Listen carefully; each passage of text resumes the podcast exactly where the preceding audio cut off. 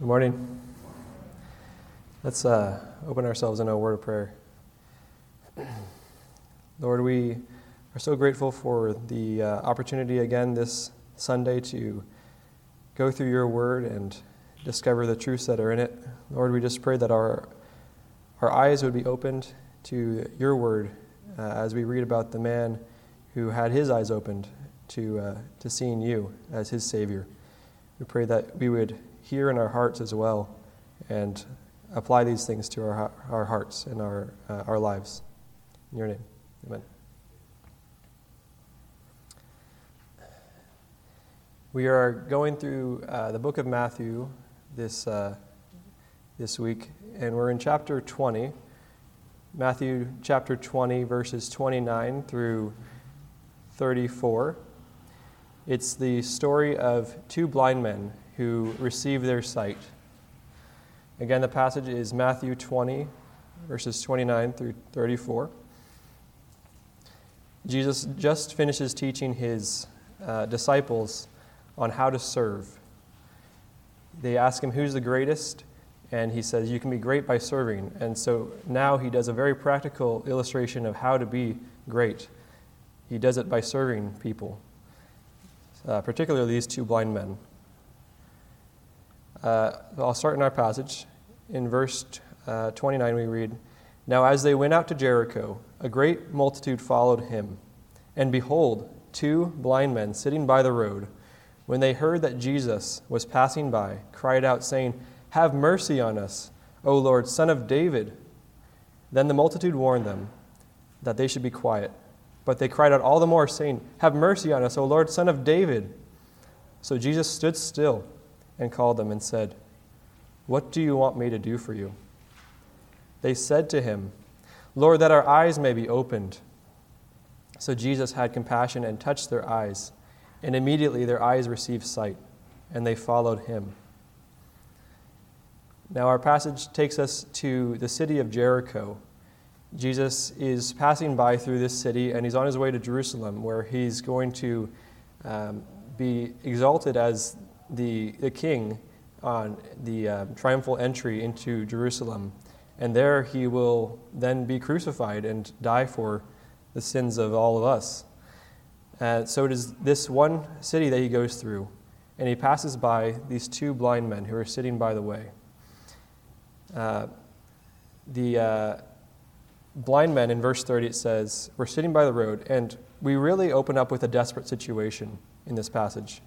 There's two blind men, and we don't know what caused their blindness, but many things could have caused it.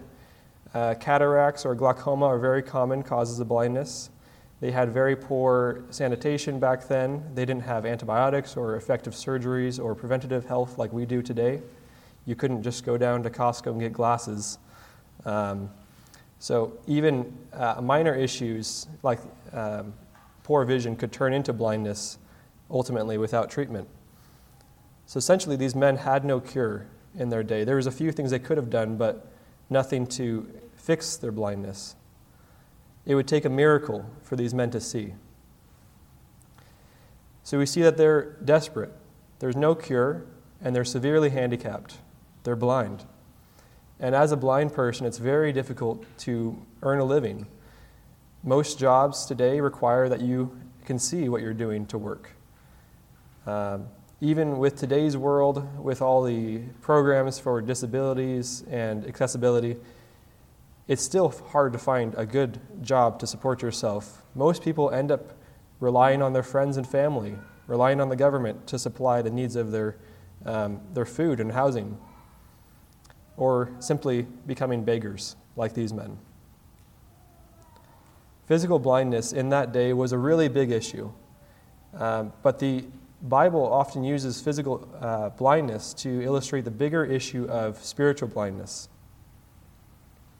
The Pharisees um, are a great, easy example of spiritual blindness to talk about. In Matthew, Jesus calls the Pharisees the blind leaders of the blind. And Isaiah talks about people who are like them and says, uh, Those who are led by them are destroyed. And Jesus later says in Luke, can the blind lead the blind? Will they not both fall into the ditch? And Paul says in Romans about people like them that they consider themselves guides for the blinds, but they are hypocrites and they don't practice what they preach to others. Uh, this is spiritual blindness. However, Peter tells us uh, how someone can gain their sight, their spiritual sight, and it's by having genuine faith in Christ. 1 Peter uh, 1 tells us about Christ. Uh, he's talking to believers how they have they can now see the light of the gospel. And speaking of Christ, he says, "Whom having not seen you love, though now you do not see him, yet believing, you rejoice with joy inexpressible and full of glory, receiving the end of your faith, the salvation of your souls." However, people like the Pharisees um, who are ignorant um, to these things uh, were spiritually blinded by the law and by Satan. Paul says in 2 Corinthians 3 uh, even to this day, when, the Mo- when Moses is read, a veil lies on their heart and it covers, um, they are not able to see the truth of the gospel. Nevertheless, when one turns to the Lord, the veil is taken away, so they're able to see we who know the Lord today and are saved have spiritual sight. We can see um, the truth of the gospel. Um, the Bible also says that the things of, the, of God are, are foolishness to the world, but to us, um, they are great truths. Jesus uh, tells us on the Sermon on the Mount in Matthew 5 You are the light of the world. A city that is set on a hill cannot be hidden nor do they light a lamp and put it under a basket, but on a lampstand, and it gives light to all who are in the house. And then he tells us a command let your light so shine before men that they see your good works and glorify your Father in heaven. A key takeaway here from this verse, uh, verse uh, 30 of uh, our passage, is that these, my, these men were uh, blind in a physical sense and they were in a very desperate situation where they had to beg for their daily needs. Uh, but those who reject Christ are in an even more desperate situation than these men because of their spiritual blindness. So, as believers, we need to live our lives in a way that proclaims the gospel of Christ to others so that they can, those who are in darkness, um, who are spiritually blind, can come to salvation and uh, gain their spiritual sight. In uh, our passage continues with verse 30. Uh, it says, When they heard that Jesus was passing by, these men really uh, only had one chance to meet Jesus when he was passing them by. What had they heard about him? Who is he? And what can he do for me? Jesus had done many miracles throughout his time on earth. He had healed the blind, he had raised the dead, he had um, cured many illnesses wherever he went. And while these men couldn't see what he did, certainly they must have heard about what he had done. Um, so once Jesus walked by and they heard the crowd, they asked about the situation Who is this? Um, and uh, they recognized him as Lord.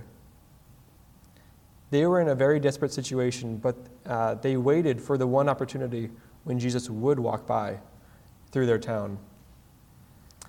Looking later at the scriptures, we find that Jesus never did come back to Jericho.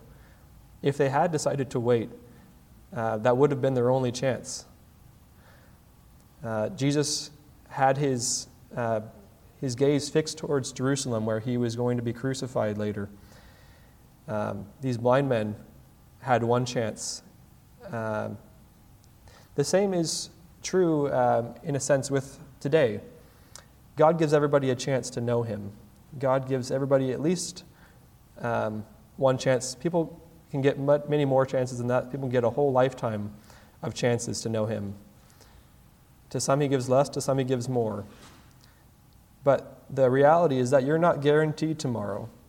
You're only um, given today, which is why Paul says in 2 Corinthians 6 2 Behold, now is the accepted time. Behold, now is the day of salvation. These blind men had one chance to uh, know their Savior. The key takeaway here is I want to encourage you to keep on witnessing to the lost and unsaved. God can use you to be that light to somebody who's in darkness and give them a chance to know the Savior. Remember that your time on earth here is just a blip on the radar. You only have a few minutes in light of eternity. Um, your life is just nothing but dust and but, but a vapor. It's here today and it's gone tomorrow. Jesus is passing by, and he wants you to share the good news of salvation with others. And for the, the ones who aren't saved, the opportunity is today. Today is the day of salvation. Uh, you don't know uh, what tomorrow will bring. In verse 30, these men continue. It says, As Jesus passes by, they cry out and they say, Have mercy on us. These men were crying out to God for mercy. And their, their cry of mercy really expresses how desperate they are. That they've seen, well, not seen, but they've uh, experienced no hope in their lives. Um, the only thing people could offer them was a temporary fix to their problems. So they put their hope in Jesus.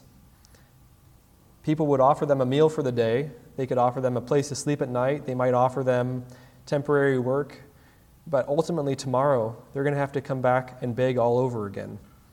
They're never going to be healed of their blindness um, from anybody that they beg of.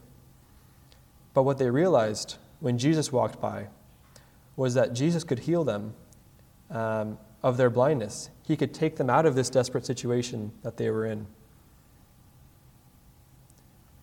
So when we come to Jesus with our requests, we should come to him with the same boldness that these men had. We should put away all of our doubts and take a step out in faith that Jesus will answer us the way these men came boldly to him. These blind men never physically saw the miracles, but they still responded in faith from what they heard and all the promises and glories about Jesus. We should be just like them, having great faith and coming boldly to God for mercy, crying out, Have mercy on me.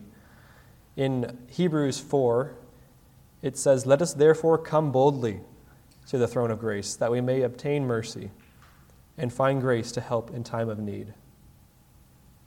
And you can rest assured knowing that your uh, prayers are being heard by the Lord.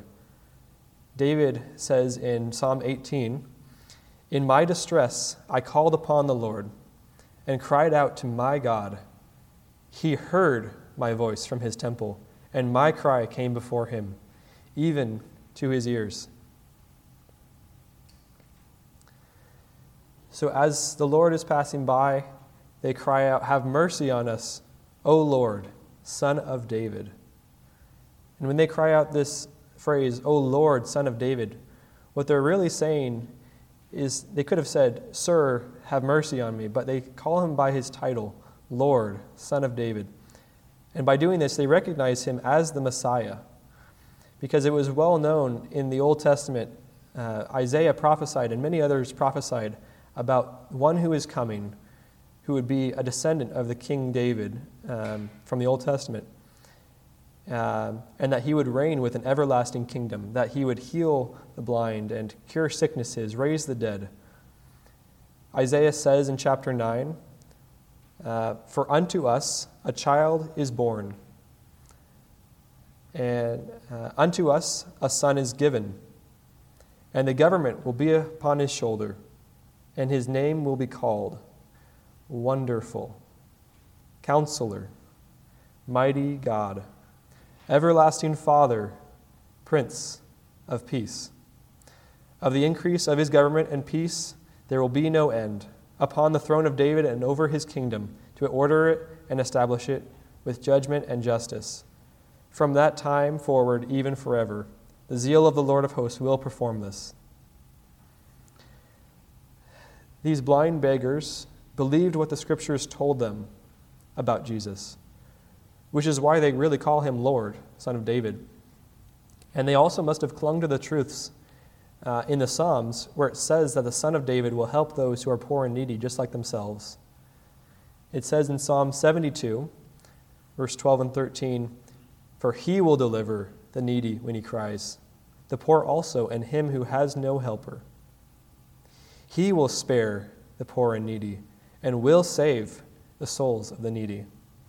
He will redeem their life from oppression and violence, and precious shall be their blood in his sight. Additionally, because they believed that he was Lord, they believed that he was God, so they believed in the miraculous healing power that, uh, of what God can do. Uh, so they believed that the, this Lord could give them sight. Isaiah uh, 9 2 says, The people who walked in darkness have seen a great light. Those who dwelt in the land of the shadow of death, upon them a light has shined. So while these blind beggars could recognize that he was a long awaited Messiah, um, it's interesting that the religious leaders back in the day who were able to see all of these miracles happen with their own eyes, they blinded themselves to the truth of who Jesus is. Um, they did not recognize him as Lord um, over them. They uh, ultimately crucified him uh, because of their unbelief. Uh, we continue in verse 31. It says, Then the multitude warned them that they should be quiet.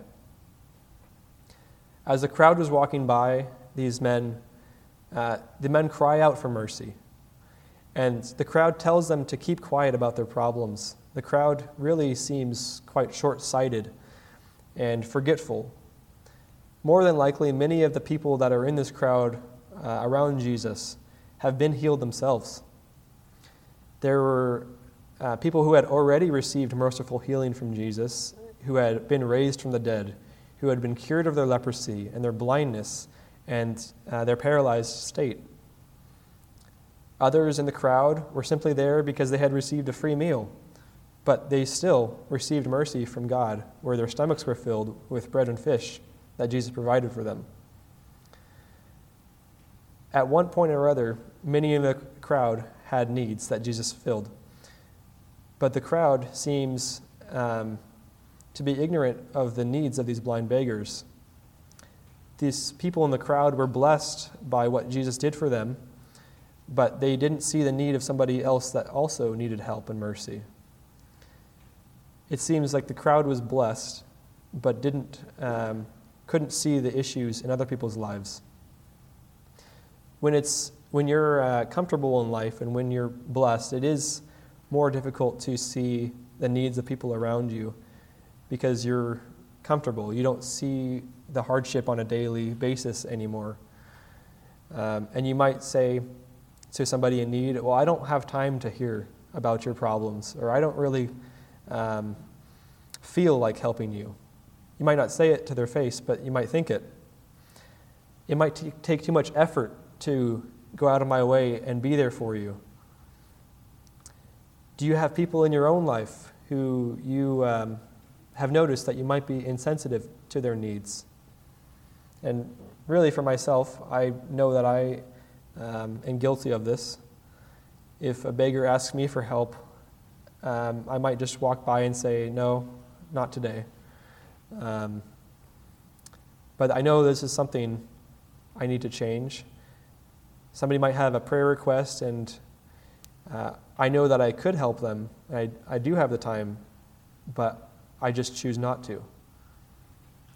I know I need to change, and I'm preaching to myself here that I'm not the greatest at this. Um, but we do need to be more sensitive to people who need compassion, to people who do need mercy. Uh, the solution is really simple, though. Jesus tells us he wants us to show compassion to others, just as he has shown it to us. And he gives a great illustration um, a few weeks ago, we covered it, where somebody was forgiven a great debt. And in Matthew 18 33, Jesus uh, says to the person who was forgiven a great debt, um, essentially, why didn't you then forgive people who had lesser debt than what you were forgiven? Uh, he says, Should you not have also had compassion on your fellow servant, just as I had pity on you? So when you find yourself being insensitive to people who have needs, um, remember how the Lord had pity on you, how he had compassion on you. The key point is to meditate on how the Lord treated you. The Lord made time for these beggars, and we, just like these men, have been beggars at one point or another in our lives. We definitely were beggars when we were reaching out for desperation uh, while we were dead in sins, and we were reaching out for a Savior. And even though um, we already have been saved, if we uh, know Him as our Lord and Savior today, we still do need daily grace. We need mercy, and we need compassion every single day. Um, just because we've received salvation doesn't mean that we don't need mercy anymore. So then, what we also need to do is then show that same mercy that we've been shown to other people. Um, we need to be merciful, just as He's been merciful to us. So, after the, the crowd tells these men um, to keep quiet, to keep their problems to themselves, that Jesus doesn't have time for them, essentially. Their response is really encouraging. Um, verse 31 says, But they cried out all the more, saying, Have mercy on us, O Lord, son of David. These beggars repeated their cry to the Savior, but this time they cried out louder to get his attention. And by repeating their cry, it shows how much faith they had in what he could do. Uh, many people were discouraging them and telling them to keep quiet about the problem, but all it caused them to do was to stick to the faith that they had and cry out even more, to cry out even louder. Our Lord today reminds us and encourages us to not lose heart when we pray and cry out to Him. He gives us the parable of the persistent widow in Luke 18. He says, um, uh, it says, Then he spoke a parable to them that men always ought to pray and not lose heart, saying, There was in a certain city a judge who did not fear God nor regard man. Now there was a widow in that city, and she came to him, saying, Get justice for me from my adversary. And he would not for a while. But afterward, he said within himself, Though I do not fear God, nor regard man, Yet because this widow troubles me, I will avenge her, lest by her continual coming she weary me. Then the Lord said, Hear what the unjust judge said. And shall not God avenge his own elect who cry out day and night, though he bears long with them? I tell you that he will avenge them speedily. The key here is that our Lord doesn't want us to give up, and He doesn't want us to lose heart when we cry out to Him for mercy and compassion. And He encourages us to keep on crying out until we receive an answer from Him. In your own lives, think about uh, how desperate you were, the situation that you were in before you knew the Lord, when you were dead in your sins and your trespasses. How did you feel? What did the Lord offer you that you so desperately needed? The Lord offered you salvation, the biggest one, and forgiveness. He offered you peace, love, and joy, and mercy. We were just like those blind men, and God answered our cry, and He showed us mercy, forgiveness. He healed us, He restored our souls, and He opened our eyes so that we could see Him and follow Him. giving us sight. So I want to encourage you to keep on crying out to God for mercy, no matter what situation you're in, and He will hear you, and He will give you an answer. And we see that that's very true in our next verse here, in verse 32. It says, So Jesus stood still and called them and said, What do you want me to do for you? Even though the king is very busy on his way to Jerusalem for his triumphal entry, he still makes the time to acknowledge these two men who are in need. I'm going to give an illustration, and it's quite limited, but imagine that you're on a parade for the president rolling by, and everybody's calling out his name, crying out to him, and yelling and waving signs, and um, you cry out and call his name and ask for mercy, saying, uh, Have mercy on me, Mr. President. I can't afford to put food on my table this week for my family. We're going to starve. Now, most likely, what's going to happen is the president will ignore you. He probably won't hear you, or he'll choose not to hear you. Um, and at best, you might get lucky and have him look at you in the face and wave. Or you might get a handshake at best. In reality, he's not, very likely to actually address your issue or fix your situation that you're in. Now, this is the President of the United States. You likely wouldn't even get a mayor to do that for you. Now, back to our passage. Jesus is walking by these men who are in desperate need of his help. The God of the universe, who created these men, who loves them, he stops by and asks them, What do you want me to do for you? He has, uh, these men have his undivided attention. Now, you are just like these men. But instead of having just one chance to ask for mercy, you can come to Him in prayer at any time. At any time, day or night, He is there for you. And He encourages you to come boldly to Him, asking for things. The God who sits on the throne, holding the universe together, maintaining life as we know it, um, is asking you to come to Him with your requests. And it sounds like a very busy job doing all that, but He still encourages you to ask and come to Him boldly. Uh, I'll repeat the same verse from earlier. Uh, Hebrews 4:16 says, "Let us therefore come boldly to the throne of grace, that we may obtain mercy uh, and find grace to help in time of need."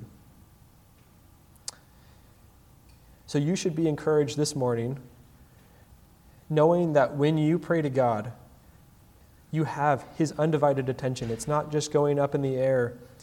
He will hear you, and He will give you an answer. We can praise the Lord this morning that we have such a great God who does this for us. And I do want to encourage you with Psalm 34, where David cry out, cries out to uh, the Lord for an answer and the Lord answers him. Uh, he says in verse 15, The eyes of the Lord are on the righteous, and his ears are open to their cry. The face of the Lord is against those who do evil, to cut off the remembrance of them from the earth. The righteous cries out, and the Lord hears and delivers them out of all their troubles. Jesus asks these men, What do you want me to do for you? Knowing full well that they were blind and that they were beggars.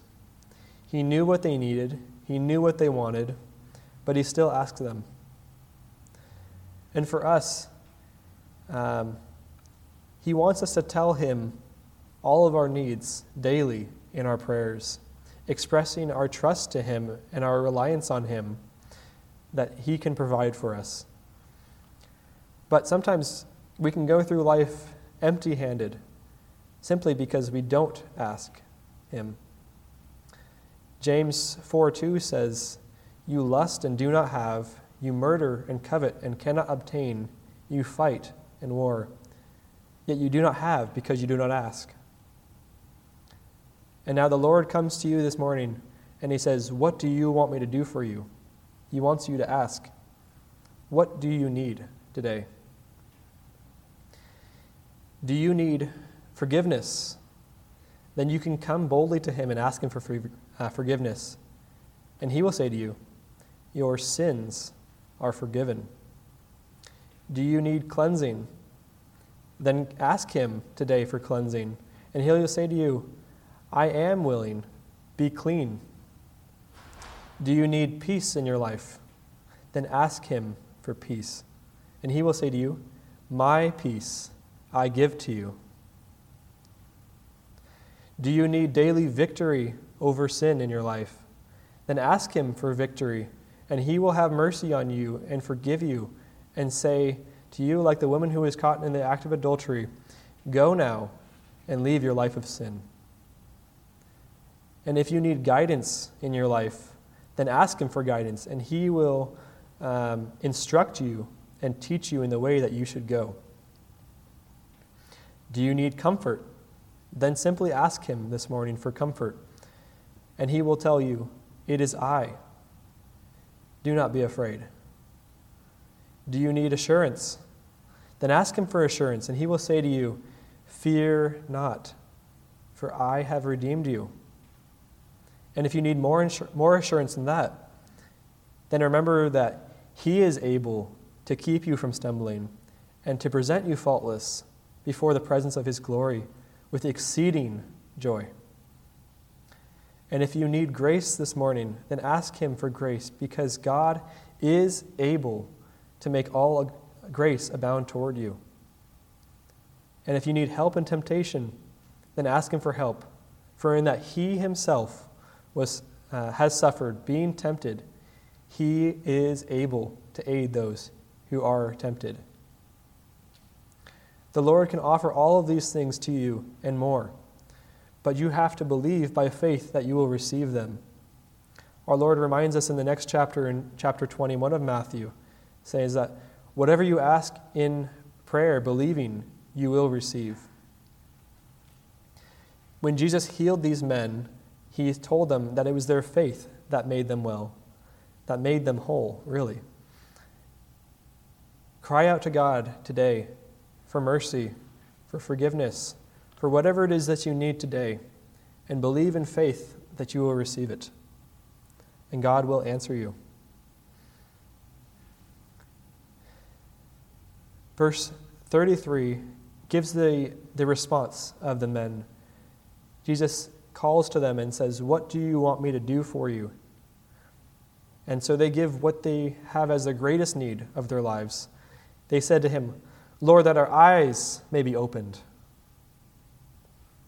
They could have cried out for anything, and they could have asked for spare change, food, shelter, or a temporary job. But they could have asked anybody in the crowd for that. When they heard that Jesus was walking by, they asked Jesus for the solution to their greatest need, not just a band aid to their problem. They said, Lord, we want to see. They sought mercy from the one who could give them the greatest mercy and heal them. And perhaps they may have been familiar with the promises in Psalm 130 where it says, O Israel, hope in the Lord.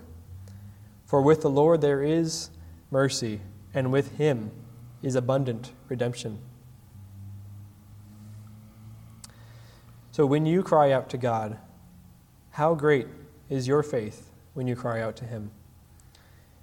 It's good to ask Him for your daily needs, and He definitely encourages us to ask Him for our daily uh, bread and for our food and our um, supply for rent, uh, for a car that runs. All these things are great things to ask Him every day. And He's definitely more than capable to provide these things for you. But are you asking Him for the things that actually um, are the solution to your problems? Are you asking Him today for peace, comfort, forgiveness, mercy, and assurance, and true joy and victory over sin? I really do believe that so many of our problems in life um, could be solved if we just pray for these um, things that um, are the real issues in our lives. So these men cry out for their greatest need, and then they get the response back from the Lord. In verse 34, it says So Jesus had compassion and touched their eyes, and immediately their eyes received sight. The compassionate and merciful king answers the request here. And what we really see from this verse is the character of Jesus demonstrated when he heals these two men. These people were nobodies. In the eyes of the world and in the eyes of the crowd walking by, they were a distraction. Jesus is busy and he has his face set towards Jerusalem. He's on his way to die on the cross where he will save the world of its sins and give them forgiveness. These two men are in the way. They're asking for something. They don't have anything to offer him. All they have is their problems to give him. Jesus has a lot on his mind. He's a very busy man. What are these two insignificant blind men to him?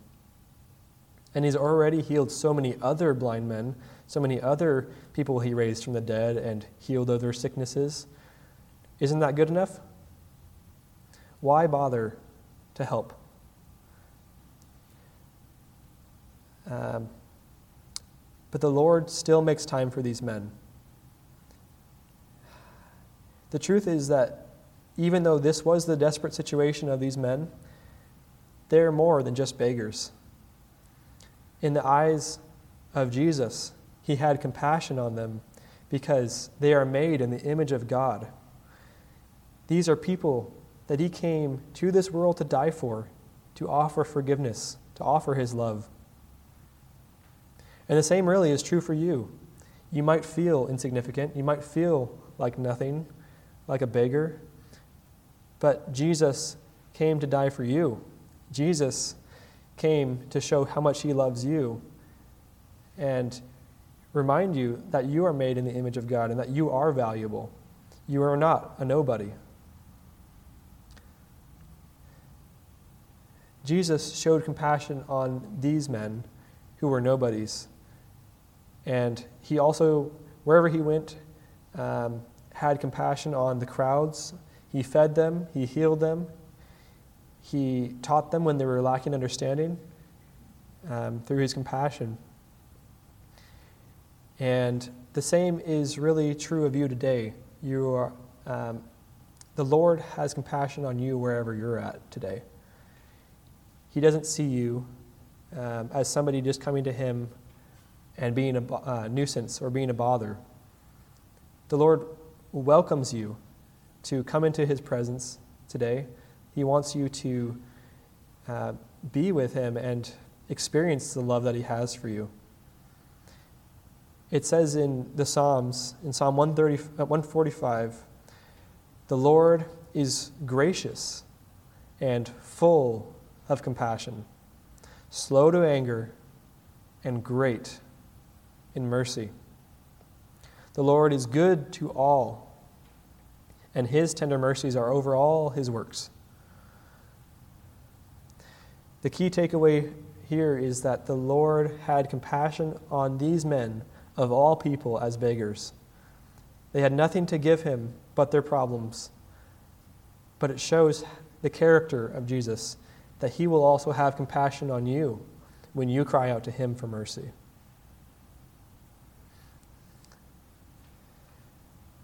So these men had this great problem. The Lord hears them and answers them and uh, now we see their response back to him. It says in verse 34 and they followed him. They placed their faith in Jesus to have mercy on them and to heal them. And Jesus did heal them. And then what they, the men did is that they used their new sight to follow Jesus. In Mark's gospel of this account, Jesus tells them, Go your way. And they could have gone to live their own lives wherever they wanted to go. But the cho- uh, chosen path for them that they decided was following after Christ. That was their way. They had no other place to go. And these men had the right response to the Savior. After they followed him, what they did was in Luke's account of the miracle, it says that they glorified God. And uh, later in the passage, it says that the crowds started glorifying God together and praising Him. Um, and it seems like it just transitions into the, the next chapter where everybody's praising God and praising the Savior as he's entering uh, on the donkey into uh, Jerusalem. Now, if you're here this morning and you are still, uh, still spiritually blind, do not waste a moment today. The Lord is passing by, and He is not guaranteeing you tomorrow. Today is the day of salvation. Today is the day to cry out to Him for mercy, and He will open your eyes and give you spiritual sight um, so that you can know Him as your personal Lord and Savior. It's the most important and the only choice uh, that matters in your life. Do not delay making this choice. And if you do know your Lord and, the Lord as your uh, Savior today, the truth is that at one point in your life, you were just like these men who were crying out for mercy to God.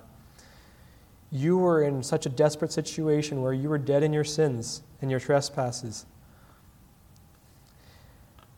You heard how Jesus was able to cleanse you from your old life and give you a new life, to forgive you of your sins and provide you with lasting joy and peace and hope. And you cried out to him for mercy on your soul, recognizing him as the Lord of your life, and he gave you new life. He says to, the, uh, to you this morning, Your faith has made you well.